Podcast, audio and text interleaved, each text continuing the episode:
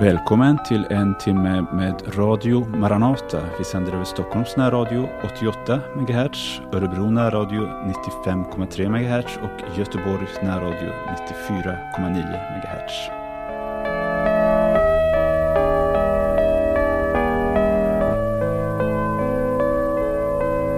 Någon bankar på ditt hjärtas dörr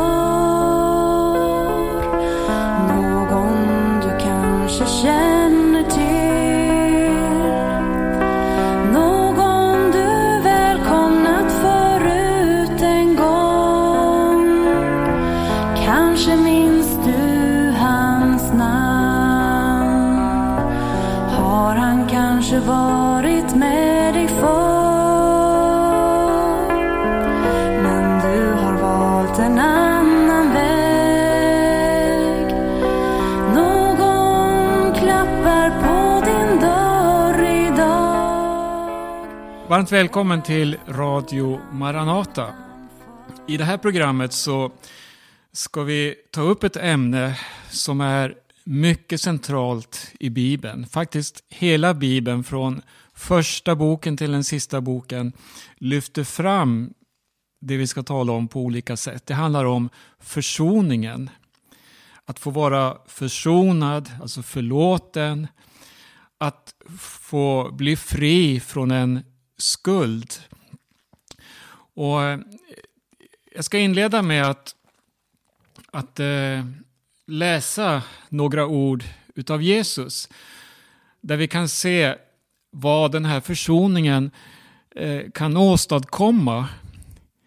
De- Den bygger inte på gärningar, den bygger inte på att man eh, är bra eller dålig rent mänskligt sett.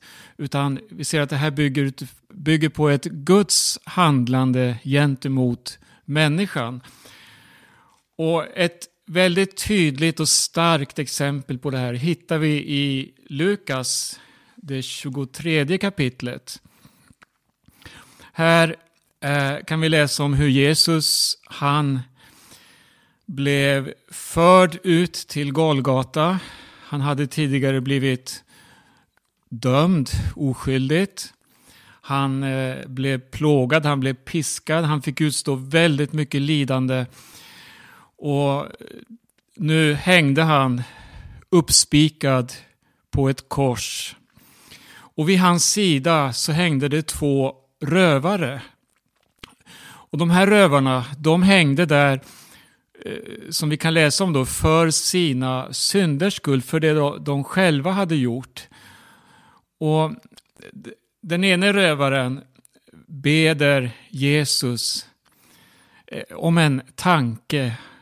Han, han eh, insåg att han var förlorad. Han hade, ja, han, han var själv egentligen orsaken till att han hängde på korset på grund av all, allt ont han hade gjort. Nu står det inte vad han gjorde, men eh, det finns ju historia att läsa om varför man blev korsfäst. Och de här var alltså korsfästa för sina synders skull. Och då bad han Jesus så här, det står i vers 42 i Lukas 23. Jesus, tänk på mig när du kommer i ditt rike. Och han svarade honom, sannerligen säger jag dig, idag skall du vara med mig i paradiset. Den här versen tycker jag fångar på ett oerhört sätt vilken kraft det finns i försoningen. Här möter vi alltså en människa som eh, har begått väldigt mycket ondska i livet och som hängde nu då för sina synders skull på Golgata. Och allt hopp var ute, men då fick han den här möjligheten. Han, han fick syn på Jesus. Han, han tog tillfället och bad Jesus om en tanke. Och i ett nu så föll hela hans skuld bort. Hela hans syndabörda, hans syndaregister. Allting plånades ut för den rövaren. För Jesus han lovade honom där. Han sa, idag ska du vara med mig i paradiset. Det handlar alltså om försoningen och vad försoningen kan åstadkomma. Och här i programmet ikväll så eh, är vi tre personer som talar. Det är, vid min sida här så har jag Hans Lindelöv. Och i Rumänien så är Paulus Eliasson med. Och Paulus, när, när du hör då om det här ämnet försoningen, vad är din första tanke inför det här programmet? Eh, ja, du läste ju den här texten och den är ju eh, väldigt speciell eh, i Lukas eh, kapitel 20, 23 när Jesus säger till den här rövaren som vi kallar honom. Sannerligen säger dig, idag ska du vara med mig i paradis. Eh, därför att paradiset det nämns bara tre gånger i, i Nya Testamentet och Jesus nämner bara paradiset en gång. Och då är det intressant att han, han nämner paradiset just i det här sammanhanget när han själv hänger på korset och när han själv står in, in, inför döden och när han talar till den här mannen så är det som att han uppenbarar för för världen och uppenbarar för oss som läser texten. Vad är det egentligen som händer här? Jo, Jesus öppnar vägen till paradis. Och för att förstå vad paradiset är så måste man ju tillbaka ända till den allra första begynnelsen när Gud skapade världen och vilken plan, vilken tanke han hade med världen då.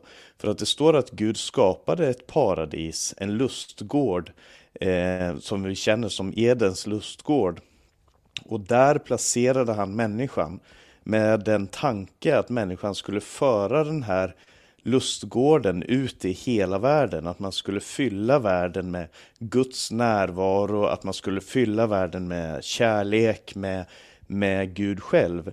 Och, eh, men det paradiset, det gick förlorat. Eh, det, på grund av människans synd, att man valde att inte lita på Guds eh, vilja, att inte lita, att inte eh, tro helt och fullt på Gud och vila i Gud, utan man ville man började tro att Gud höll någonting borta ifrån människorna. Man ville ha tag i någonting som, som Gud hade sagt inte var bra för dem, eh, men som man ändå ville ha tag i. Och det, eh, det var då paradiset, det som var Guds tanke med människan, gick förlorat. Och då är det väldigt intressant att se att det är just det som Jesus anknyter till och säger det här, det ska du få vinna tillbaka och det gäller för en rövare, det gäller för, om du vill, en ond människa. En människa som inte hade gjort särskilt mycket gott i livet därför att det finns inte så många andra människor. Det är, vi är eh, bundna av ondskan och så kommer det här erbjudandet ifrån Jesus, idag ska du vara med mig i paradis. Jag tycker att det är en, eh, när, man, när man läser hela Bibeln och, och, tar in hela den här historien så, så binder just det här uttrycket på ett fantastiskt sätt ihop eh, både början och slutet. För att i Uppenbarelseboken så står det också ett löfte till, till de som eh, vinner seger. Det står att den som vinner seger ska jag ge att äta av livets trä som står i eh, mitt i Guds paradis, säger Jesus till eh, sin församling. Och, och det, är, eh, det är försoningens mål också, att vi ska få uppleva närheten till Gud, att vi ska få stå nära honom. Så det var mina första spontana tankar om, både om den här texten och om det här ämnet som vi har. Mm, inspirerande, verkligen. Och jag ska fråga Hans samma saker. Vad, vad tänker du när vi nu annonserar försoningen? Ämnet är ju stort. Och jag tänker eh, utifrån en förutsägelse om just korset och vad, om det verk som Jesus skulle utföra på korset som Daniel får höra i Danielsbokens nionde kapitel. Där han just har läst, han har, han har själv läst profeten Jeremias bok att Jeremia hade förutsagt 70 års fångenskap. Och han beder då till Gud, och det här är ju en, eh, en väldig eh, syndabekännelse då han eh, liksom tar över sig inte bara, det är inte bara hans egen och hans egna närstående, utan han tar över sig hela folkets syndabörda och går in för Gud i bön. Och Gud sänder då en ängel och den här ängeln har ett sällsamt budskap till Daniel. Inte om 70 år, utan om 70 veckor. Jag läser Dalsbokens nionde kapitel och vers, 34, eller vers 24 där det heter så. 70 veckor är bestämda över ditt folk och över din heliga stad innan ett, En gräns sätts för överträdelsen. 2. Synderna får en ände. 3. Missgärningen blir försonad. 4. En evig rättfärdighet framhav. Och 5. Innan syn och profetia beseglas. Och 6. En höghelig helgedom blir smord. Jag tycker det här är en förutsägelse som är väldigt, eh, väldigt eh, inspirerande och på många sätt att, att i, när, man, när man begrundar just Kristi kors och vad det var för ett verk som Jesus fullbordade på korset. Och Jesus rörde sig också med tankar på sju, 70 gånger sju vet vi. Men han lyfter det på ett annat plan. Han sätter inte det här inom tidsgränser. Utan det är ju det svar han ger när Simon Petrus ställer denna fråga.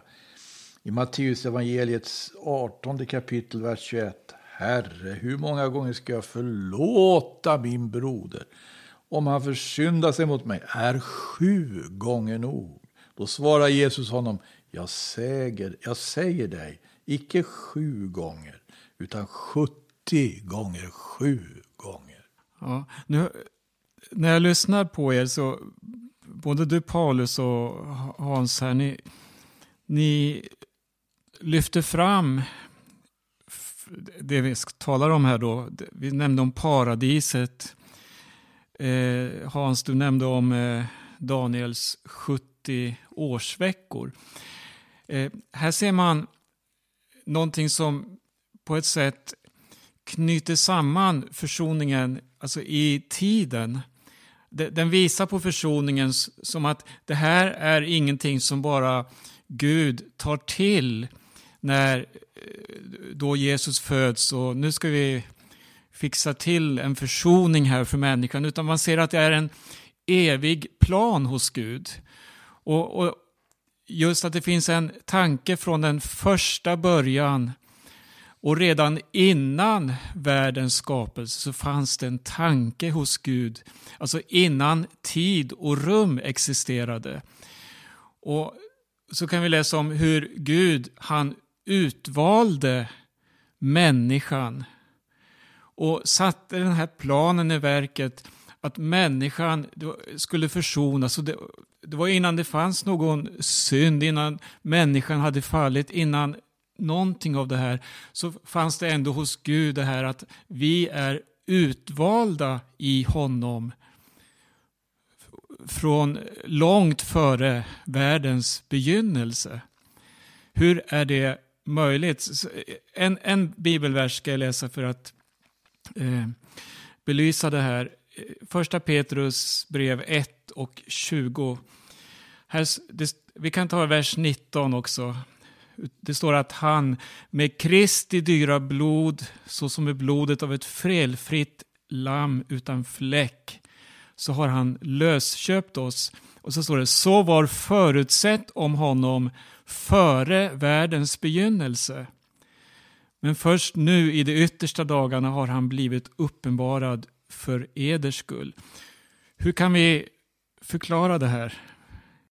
Jag, jag tycker att det där är en väldigt intressant eh, tanke. Jag har läst en del i Johannes evangelium eh, den sista tiden och, och predikade därifrån förra veckan. Eh, för där i Johannes kapitel 3, där finns ju den här välkända versen som hoppas att alla Radio Maranatas lyssnare kan och kan du inte den så, så, eh, så vill vi gärna citera den för dig. det som är Johannes 3.16 som säger att så högt älskade Gud världen att han gav sin enfödde son för att var och en som tror på honom inte ska förgås utan ha evigt liv. Alltså på grund av att Gud älskar världen, dig och mig, så ger han sin son för att, för att de som litar på honom, för att de som sätter sin tro till honom inte ska förgås utan ha evigt liv. Det är Johannes 3.16. Otroligt viktig, och vi kommer säkert komma tillbaka till den versen också och det den säger. Men lite senare i kapitlet, samma kapitel, så är det Johannes döparen som talar om Jesus och de ber honom förklara vem Jesus är. Eh, och då säger han Fadern älskar sonen och allt har han gett i hans hand. Alltså fader, i, i treenigheten, Fader, Son och helig Ande, så är det en kärlek mellan Fadern och Sonen. Och den här kärleken den var innan världens grund blev lagd. För att eh, Jesus talar om det i Johannes 17 som vi faktiskt har haft ett rörprogram om tidigare. Där talar han om den härlighet som Sonen hade hos Fadern innan världens grund blev lagd. Så de hade, det var en gemenskap i treenigheten innan världen blev till där fadern älskar sonen eh, så mycket och det är det som är kärlekens natur, att kärleken vill ge någonting. Kärlek, en, en kärlek som, I kärleken finns ingen egoism. Den vill alltid ge. Och det fadern vill ge till sin son, det, det är en gåva och den gåvan är allt. Han säger, fadern älskar sonen och har gett allt i hans hand. Och mer specifikt skulle vi kunna säga att det Fadern önskar, och som man ser i Johannes evangelium, det är att Fadern önskar att ge Sonen en, en skara människor som liknar Sonen. Som ser ut som Sonen, som lever som Sonen, som älskar som Sonen. Så att Faderns kärlek kan bo i dem och de blir formade att bli mer lik Gud. Så Gud, Fadern ger en gåva till Sonen och den gåvan är ett folk som liknar honom själv. Men den, ska vi säga, processen där människan blir lik Kristus, det kallar Bibeln i Johannes evangelium, också i samma kapitel, kallar det för pånyttfödelse. Att bli född på nytt genom den heliga ande. Eh, och vi talar mycket om treen, det blir mycket om treenigheten här, men när, när den heliga ande flyttar in i en människa som öppnar sig för Gud, så sker det en förvandling. Och den här förvandlingen är det som, som föder en människa på nytt. Och det är som sagt, det är en plan som, som fanns hos Gud ifrån evigheten. Det var inte en nödplan, Eh, det var tanken ifrån början att Gud skulle ge en gåva till sin son. Jag tycker att eh, flytta perspektivet ibland, ibland kan man behöva flytta perspektivet från oss och se det från Guds perspektiv. Varför har Gud skapat oss? Varför är vi här? Och jag tror att det har att göra med just det här att han älskar sin son så mycket att han vill uttrycka det genom kärlek också till de som han har skapat. En bibelvers som eh, belyser det här väldigt fint också, det är Fesebrevet 1, från vers 3. Välsignad vare vår Herres Jesu Kristi Gud och Fader, som i Kristus har välsignat oss med all den himmelska världens andliga välsignelse, så som han ju förrän världens grund var lagd har utvalt oss i honom till att vara heliga och ostraffliga inför sig till sin kärlek förutbestämde han oss till barnaskap hos sig genom Jesus Kristus efter sin viljas behag. Ja, det, det, det här är alltså eh, så, ja, ska man säga? Jag, jag har svårt att, att, sätta ord på, på, på de här handlingarna som Gud eh, låter oss få insikt i här genom ordet. Hans? Men de ord som, om vi ser när exempelvis Daniel eh, får klart för sig där att det Gud har sagt, det är sanning. Det han har uppenbarat är sanning. Så eh, då får han ju faktiskt eh, eh, bekänna sin synd. Och försoning och syndaförlåtelse. Det är ju så, så väldigt arvigt. Om man tänker på, vi börjar med de här rövarna på korset. Eh, det var ju två rövare. Och den ene hånar ju Jesus. För det gjorde ju de flesta där. De som stod vid korset. De som hade kommit dit för att betrakta det här skådespelet. Med korsfästelsen. De flesta stod ju och hånade där. Som sa något och som uttryckte något i alla fall. Hans lärjungar var ju där, men de sa ju ingenting. Men så var det den här rövaren då. Den ena av rövarna som faktiskt, han säger så här att eh, är det du judarnas konung, säger han till Jesus, så hjälp dig själv. Men över honom hade man ju satt upp en överskrift då, denne är judarnas konung. Och en av de ogärningsmän som var där upphängda smädade honom och sa, du är ju Messias, hjälp då dig själv och oss. Då tillrättavisade honom den andre och svarade och sa, fruktar icke heller du Gud, du som är under samma dom. Oss vederfars detta med all rätt, ty vi lida vad våra gärningar är värda. Men denne man har inte ett ont gjort. Man tycker korsfästelsen är en så grym bestraffning att det skulle liksom eh, det är nästan helt oproportionerligt. Men den här mannen, han, han hängde där och led och, och, och insåg att hans gärningar, det var värda det här. Men så säger han till Jesus, tänk på mig när du kommer i ditt rike. Han hade liksom inte, eh, ska vi säga, på något sätt eh, försökt försvara sig eller anklaga någon här. Utan han tog på sig det här. Och det är precis vad Daniel gjorde också. Han tog på sig det här, alltså den här bördan av, inte bara sin egen, utan av ett folks synd. Och inför detta oerhörda försoningsbudskap är det ju väl eh, det som är efterlyst många gånger. Vi måste kunna sätta fingret på och tala om inför Gud och inför dem det angår vad vi egentligen har gjort för någonting som, som gör att det här blir så oerhört dyrbart. För det är det här som utplånar synderna.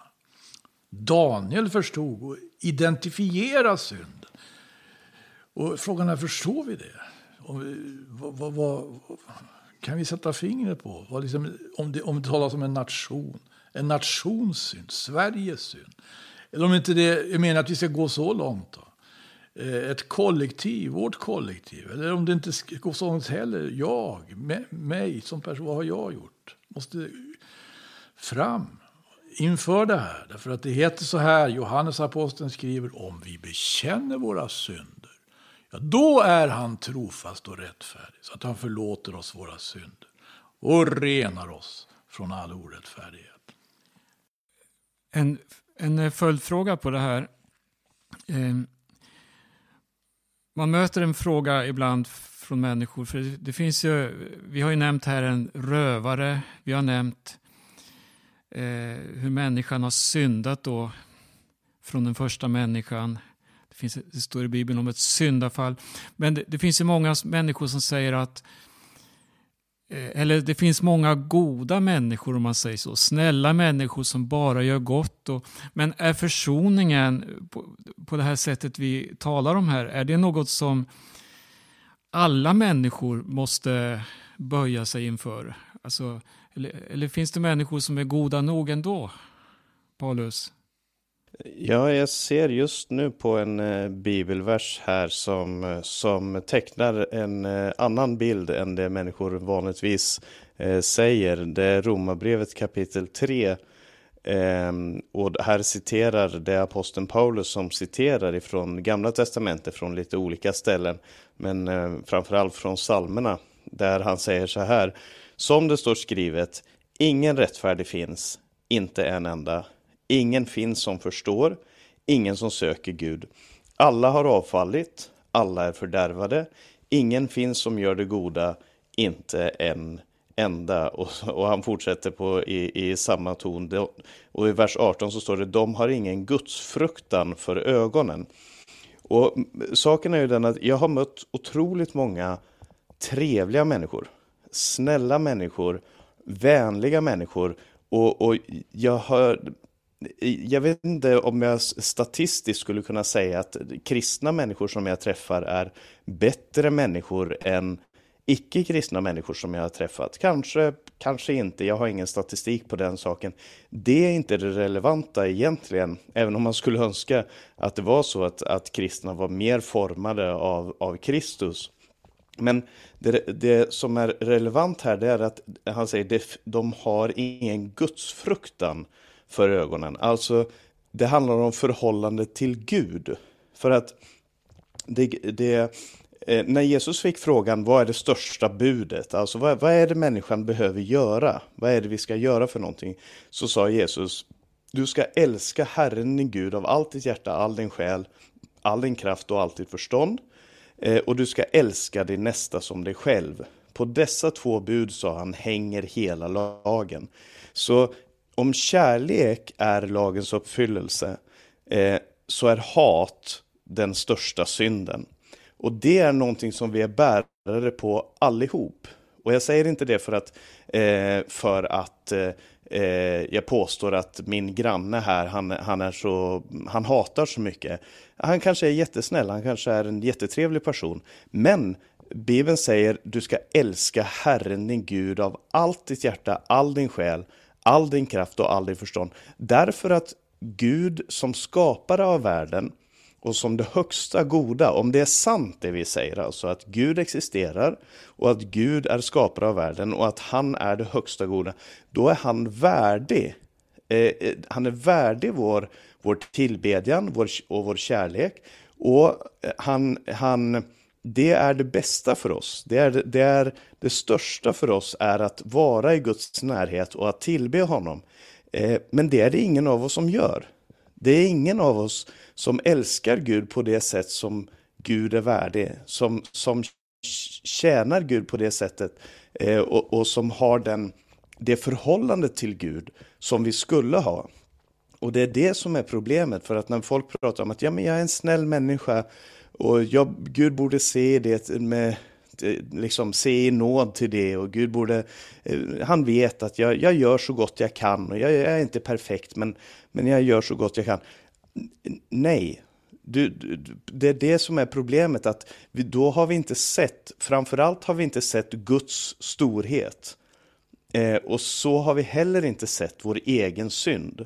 Eh, så när man läser skriften Eh, jag läste idag eh, i, hos profet, i profeten Jona och där är det helt klart den här stora, stora skillnaden mellan Guds kärlek, barmhärtighet, godhet, långmod och så vidare eh, jämfört med, den, med det mörker som finns hos profeten Jona, hos honom själv. Eh, den, den uppenbaras så tydligt i mötet med Gud. Och också profeten Jesaja, när han får sitt möte med Gud i Jesaja kapitel 6, när han ser Gud så säger han inte wow, fantastiskt, vad, vad, vad kul att jag får vara här, vad trevligt, vad fint att jag får möta Gud. Han säger ve mig. När han, när han möter Gud, och det är det jag skulle önska för människor idag, att vi fick teckna Kristus för dem på ett sådant sätt att de kan se hans helighet, hans storhet, hans härlighet eh, på ett sånt sätt att man förstår, jag arma syndare, vad är jag för någonting? Då uppenbaras mörkret i en själv och ljuset i ljuset från Kristus. Det är det, det är det vi behöver göra och därför som, för att svara kort på din fråga som jag eh, tydligen inte, inte riktigt klarar att göra, men så, så säg, presentera Bibeln och jag tror att det kan föras i bevis att det är absolut sant. Det finns ingen som är rättfärdig. Vi behöver alla komma till Kristus. Ja, eh, det, det står ju också på många ställen i Bibeln. Det finns uppmaningar om att man ska göra gott, man ska hjälpa de fattiga, man ska inte vara orättfärdig, man ska dela med sig, man ska besöka dem i fängelset och besöka de sjuka, man ska kläda de nakne. Och det, det, det här står till och med i ett sammanhang när nationerna ska stå inför tronen och Herren ska döma. Och då, då ställs det frågor då, vad har du gjort mot den, vad har du gjort mot den, ja det har du gjort mot mig. Men räcker inte då de här gärningarna för att försonas med Gud? det är ju det som är problemet att eh, Bibeln säger så här att vår rättfärdighet är som en fläckad klädnad inför Gud. Det är det, är, det, är det som är det, det stora problemet med, med vår egen rättfärdighet och det är det som är så svårt för en människa att komma till att komma fram till för att vi bildar, vi skapar vår egen moral utifrån hur vi själva är. Det är okej okay att jag gör det här för att jag är sån, eller man, man skapar sin egen standard. Men, men vi, är inte, vi står inte och, och ska jämföra oss med, med vår egen standard. Vi ska jämföras med Gud. Och det, där kommer vi allesammans till korta. Det är det som är problemet. För att säga så här, vi, alla människor kommer till korta utom en. Och det är vårt hopp. Hans? Eh, sen är det väl så Paulus att hatet är ju inte utan vidare den stora synden. För skulle det vara det, då skulle ju inte Jesus berömma den som hatar. Men han berömmer ju den som hatar i eh, de sju sändebreven. Inte bara hatar i allmänhet. Eh, definitivt inte hatar sin nästa, men hatar nikolaiternas gärningar. Ja. Och med, med tanke på just det här budet då, som eh, den skriftlärde frågar Jesus, vilket är det förnämsta budet i lagen? Jesus svarar, detta, detta är det förnämsta budet. Hör Israel, Herren din Gud, Herren är en. Och du skall älska Herren din Gud av allt ditt hjärta, av all din själ, av all din kraft, av allt ditt förstånd. Där, därnäst kommer ett bud som är detta likt. Du ska älska din nästa så som dig själv.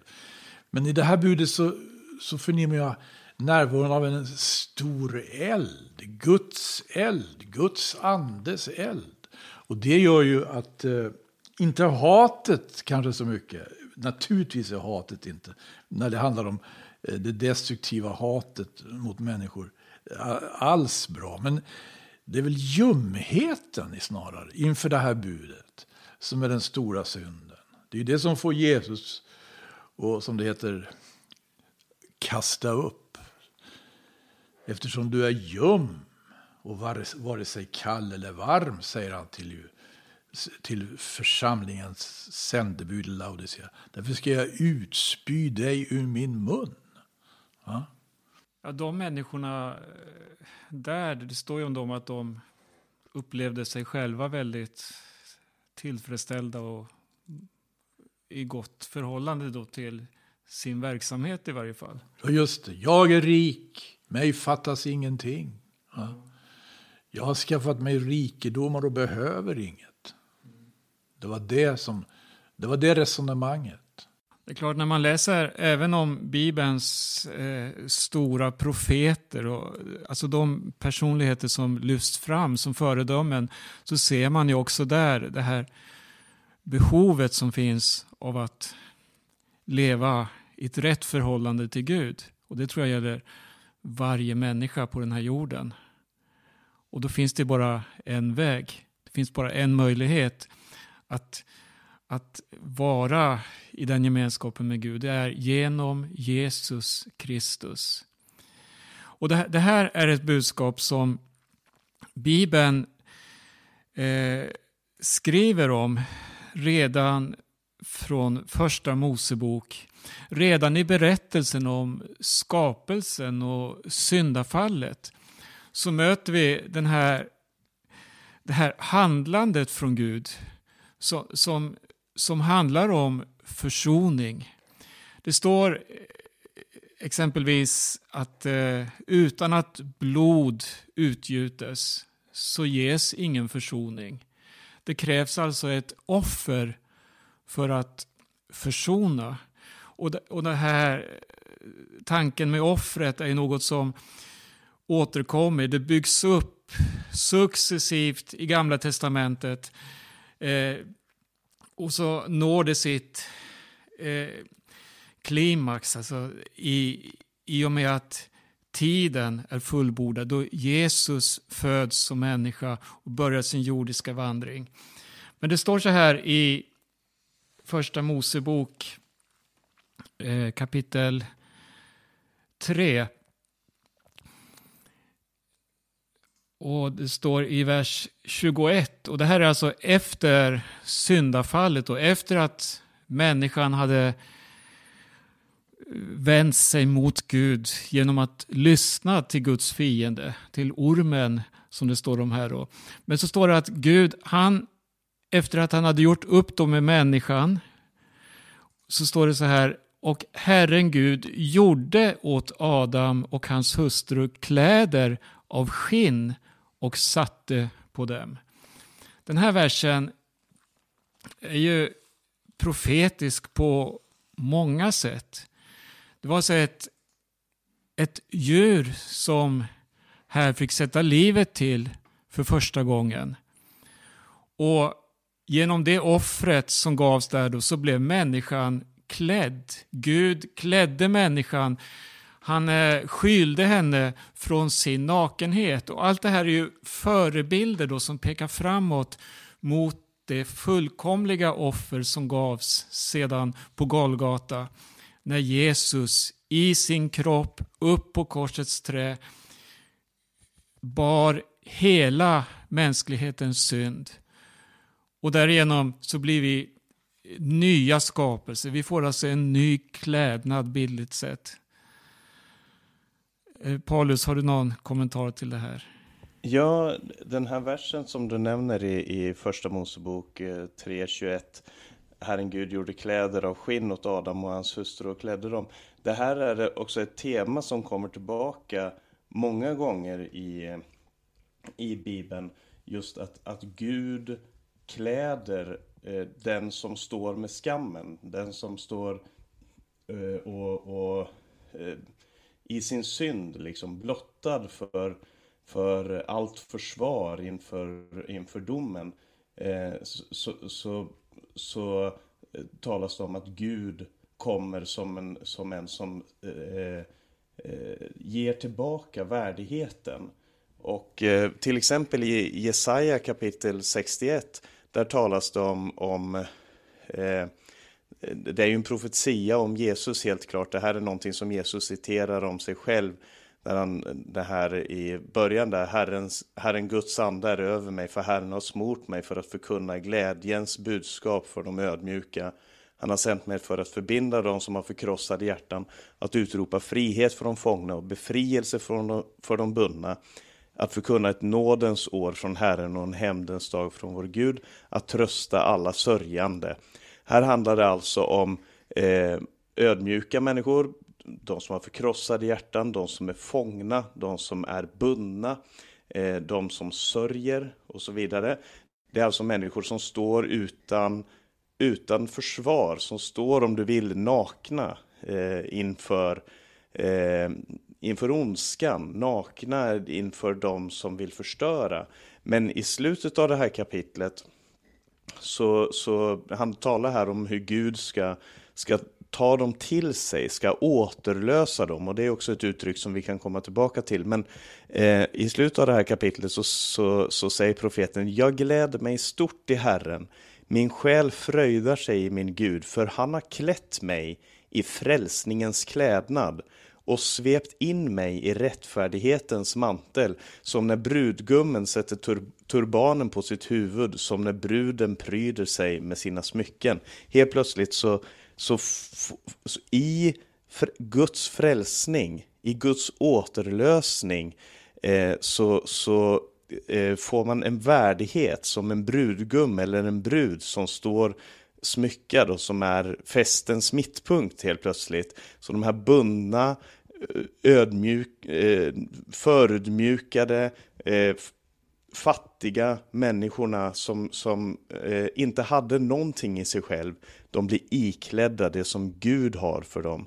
Och det är en väldigt viktig del av, av frälsningen, så pass viktig att det här är ett uttryck som används i, i Nya Testamentet också, där det talas om att vi är iklädda hans sons rättfärdighet. Nu läste vi alltså om eh, hur Gud klädde människan och det var först då redan vid eh, den första människan i första Mosebok 3. Och sedan läste du i Jesaja, vilken tid ungefär eh, är vi då? 700 år före Kristus? Ja. precis. Och sedan läser vi samma budskap då i Nya Testamentet. Alltså det knyts samman, budskapet. Gud vakar över sitt ord och ser till att det bevaras för att människan därigenom ska kunna söka Gud, därigenom ska kunna få kunskap om Gud och om de här viktiga sakerna. Det, det, och, och eh, Hans nämnde ju här också om de här sändebreven och framförallt sändebrevet till Laodicea. Eh, som, som ju också, eh, de som menade att de var rik, jag är rik, mig fattas ingenting. Eh, och, och Gud, Gud talar till dem om deras ljumhet, deras eh, bekymmerslöshet och det här. Och, och du, han säger, du säger, jag är rik, jag har fått rikedom. Och så säger han, jag råder dig att köpa guld av mig som är renat i eld så du blir rik och vita kläder att skyla dig med så att din skamliga nakenhet inte syns och salva att smörja dina ögon med så att du kan se. Och det här handlar väl kanske inte framförallt om frälsningen, men det handlar ändå om att det Gud önskar för människan är att, är att återge den värdighet och position som, som människan var tänkt att ha eh, helt ifrån början och att den bara fås genom att komma till Gud, inte genom sin egen rättfärdighet utan genom att eh, komma och kasta sig på Kristus. Mm. Hans, varsågod. Ja, att ikläda sig Kristus, det är det aposteln Paulus råder till i Romarbrevets trettonde kapitel. Från vers 11. Akta på allt detta, så mycket mer som ni vet vad tiden lider. Akta på allt detta. Vi har talat här om något av allt detta. Mm. Allt detta, så mycket mer som ni vet vad tiden lider, att stunden nu är inne för er att vakna upp ur sömnen. Ty frälsningen är oss nu närmare än då vi kom till tro. I natten är framskriden, fortsätter han, och dagen är nära. Låt oss därför avlägga mörkrets gärningar och ikläda oss ljusets vapenrustning. Det här är en mycket stor utmaning Eh, i, i ändens tid. Därför ändens tid är precis det här som det, begreppen liksom kastas om. Vad, vad är ljus och vad är mörker? Vi måste gå till Guds ord. Vi måste återvänja oss vid de gamla skrifterna så att Guds ord blir riktigt levande och gripbart för oss. Ikläda oss ljusets vapenrustning. Låt oss därför avlägga mörkrets gärningar och ikläda oss ljusets vapenrustning. Låt oss föra en hövisk vandel såsom om dagen, icke med vilt leverne och dryckenskap, icke i otukt och lösaktighet, icke i kiv och avund. Ikläd er fast med Herren Jesus Kristus och ha icke sådan omsorg om köttet att onda begärelser därav uppväckas. Här får vi av, av Gud lära oss att göra en skillnad mellan det inre och det yttre. Och, och vara medveten om att vi lever, vi lever i en, en konflikt, vi lever i en strid som hans efterföljare. Där, där, där köttet strider mot anden och anden mot köttet. Men Gud har visat vägen. Pris Gud. Eh, när jag lyssnar till eh, er här och, och, när vi läser Guds ord så då, då, förstår jag att försoningen verkar fram den här personlighetsförändringen också. Att man blir en annan människa, man får ett annat sinne, man börja tänka på ett nytt sätt. Vad, vad är det som händer när man blir försonad? Det, I Johannes kapitel 15 så talar Jesus någonting om det där. Eh, han använder den där bilden av att han är en vinstock och vi är grenarna. Eh, och så säger han, om någon förblir i mig och jag i honom, så bär han rik frukt. Utan mig kan ni ingenting göra. Alltså en människa som är utan Kristus, som inte har den här eh, eh, kopplingen till honom, den här, den här, eh, det här livet i honom, eh, kan inte åstadkomma den frukt som Gud önskar att se. Och när det gäller frukten så, kan, så eh, förklarar inte Jesus här i texten så mycket om vad det handlar om, men han säger Han säger till exempel så här, detta har jag sagt er för att min glädje ska vara i er och för att er glädje ska bli fullkomlig. Eh, så, han, så en del av frukten är glädje. Eh, och sen i nästa vers, detta är mitt bud, att ni ska älska varandra som jag har älskat er. Alltså en annan del av frukten är kärlek, alltså Kristi kärlek i oss.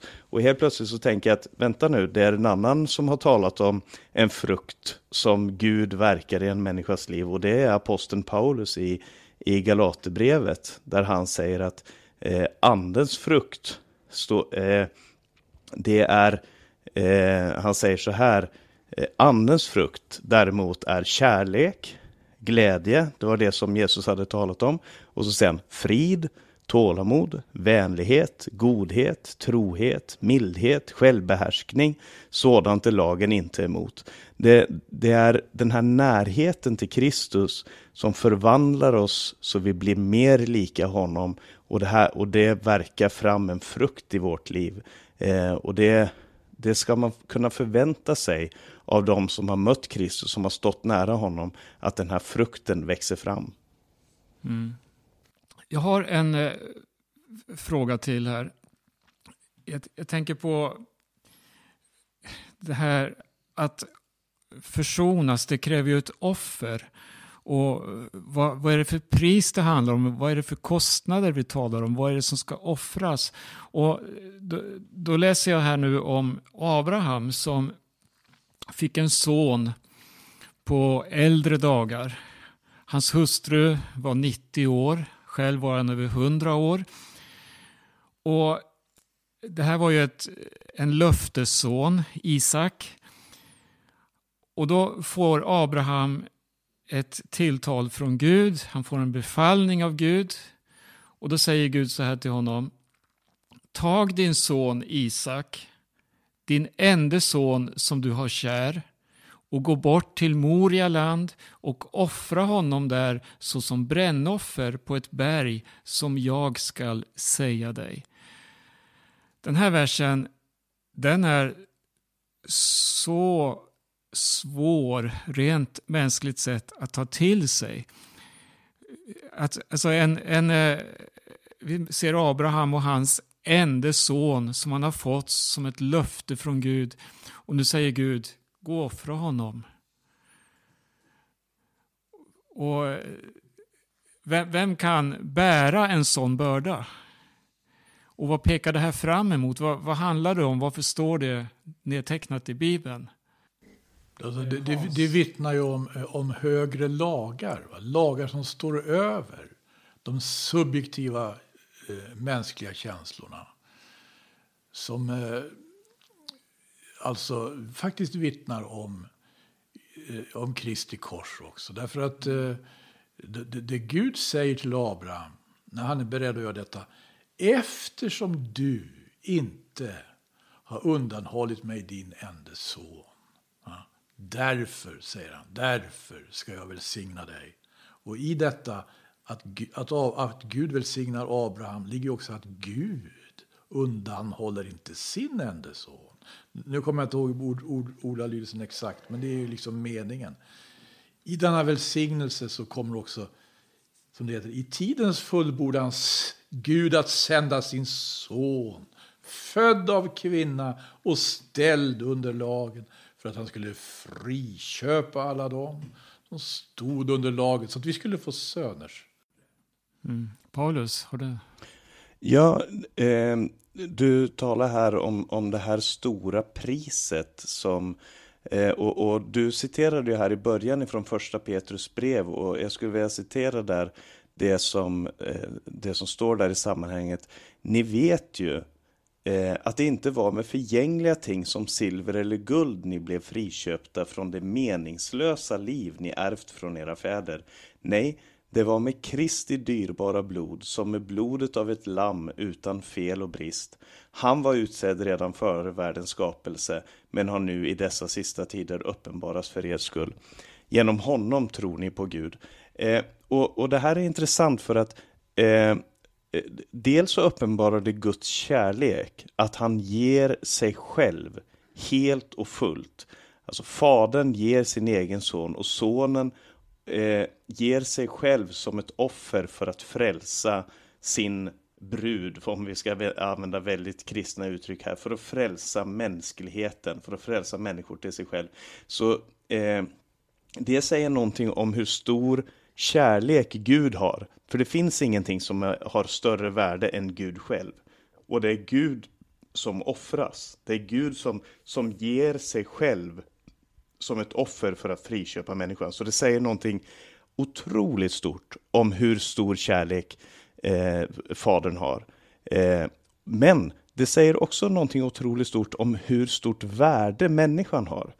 För att kunna friköpa en människa så behövdes det Guds sons eget blod. Det, det, var det enda som kunde friköpa människan. Det, stå, det, står att bockar och kalvars blod kunde inte göra det här. Det var förebilder. Det var, det var bra förebilder, det var sanna förebilder, men det var bara förebilder. Och det som var verkligheten var att du och jag och alla ni som lyssnar på det här, ni har ett så otroligt stort värde i Guds ögon att det enda som himmelen kunde ge för att köpa oss fria ifrån det meningslösa liv som vi levde utan Gud, det var Guds sons eget blod. Det säger oss någonting om Guds kärlek, säger oss otroligt mycket om Guds kärlek och det säger oss framförallt också någonting om eh, vårt värde i Guds ögon. Och det, de två sakerna tycker jag är väldigt värdefullt att ta med sig ifrån förkunnelsen om försoningen. Så, så alla de här eh, förebilderna då som vi har i Gamla Testamentet, den här offertjänsten, det, det står att år efter år så frambars eh, offer för att försona människan med Gud. Det, det var alltså bristfälligt. Och eh, det behövdes något mera, något bättre offer. Och det var det som kom genom Jesus. Han gav sitt liv en gång för alla.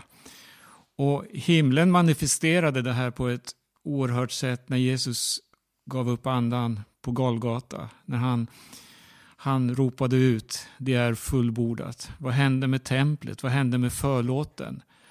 Det här stora, tunga draperiet eller skiljemuren mellan Gud och människa. Den rämnade i två delar, uppifrån och ner. Alltså Gud visade verkligen på många olika sätt att det offer som gavs på Galgata då Jesus gav sitt liv, det var full betalning för hela mänsklighetens synd. Det, det, är, det är stort. Försoningen är verkligen eh, vägen till Gud för varje människa. Ja, tiden går här och jag tror att vi hinner med...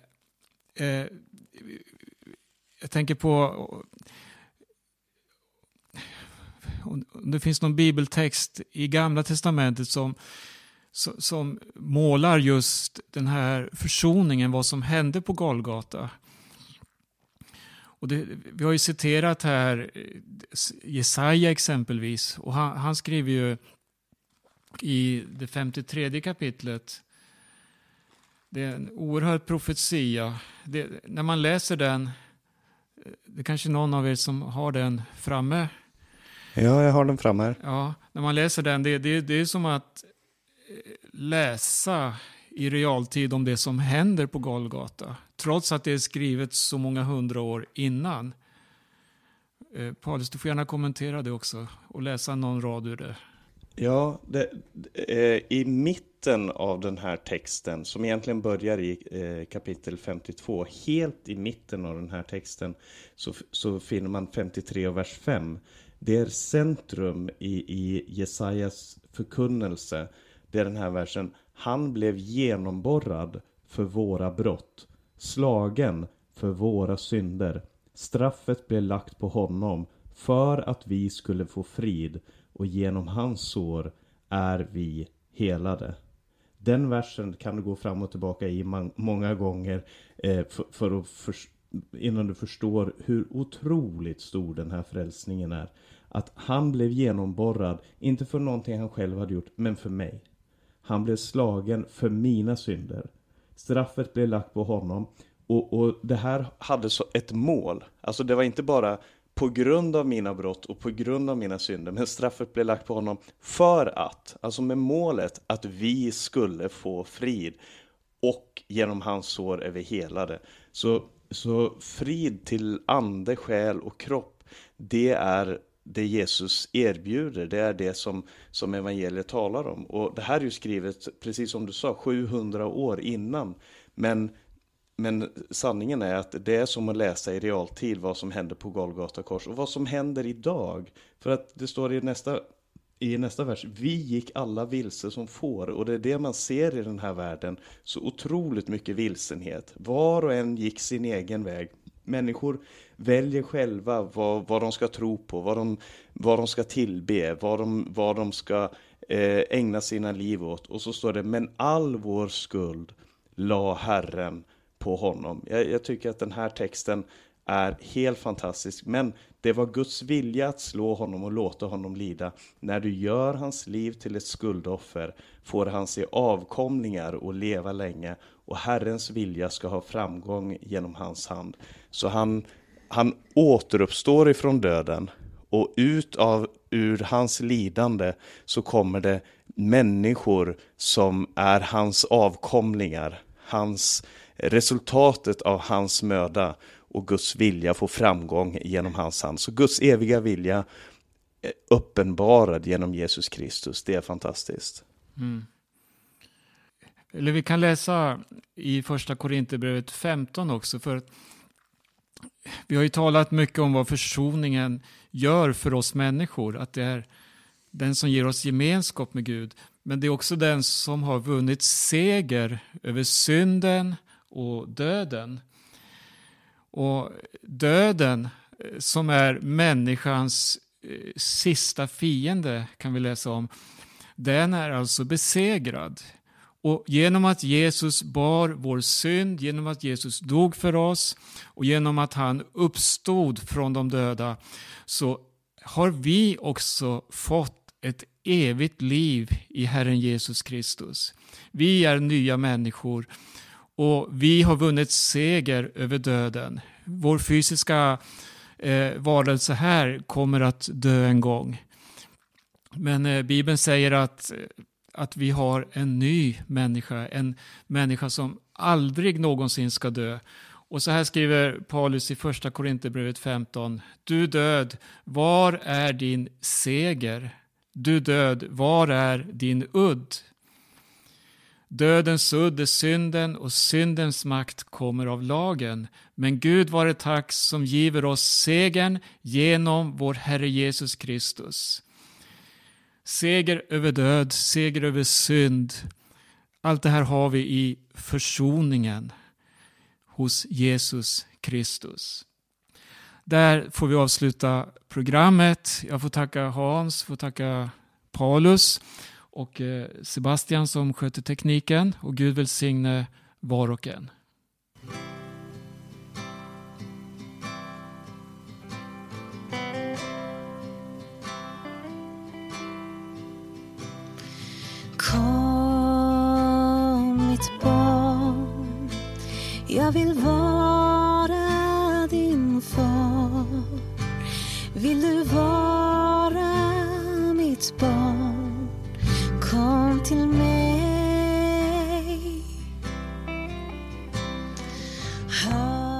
Du har lyssnat till Radio Maranata och vår sändningstid går mot sitt slut. Och det är Radio Maranata Stockholm, Radio Maranata Örebro och Radio Maranata Göteborg som har samsänt det här programmet.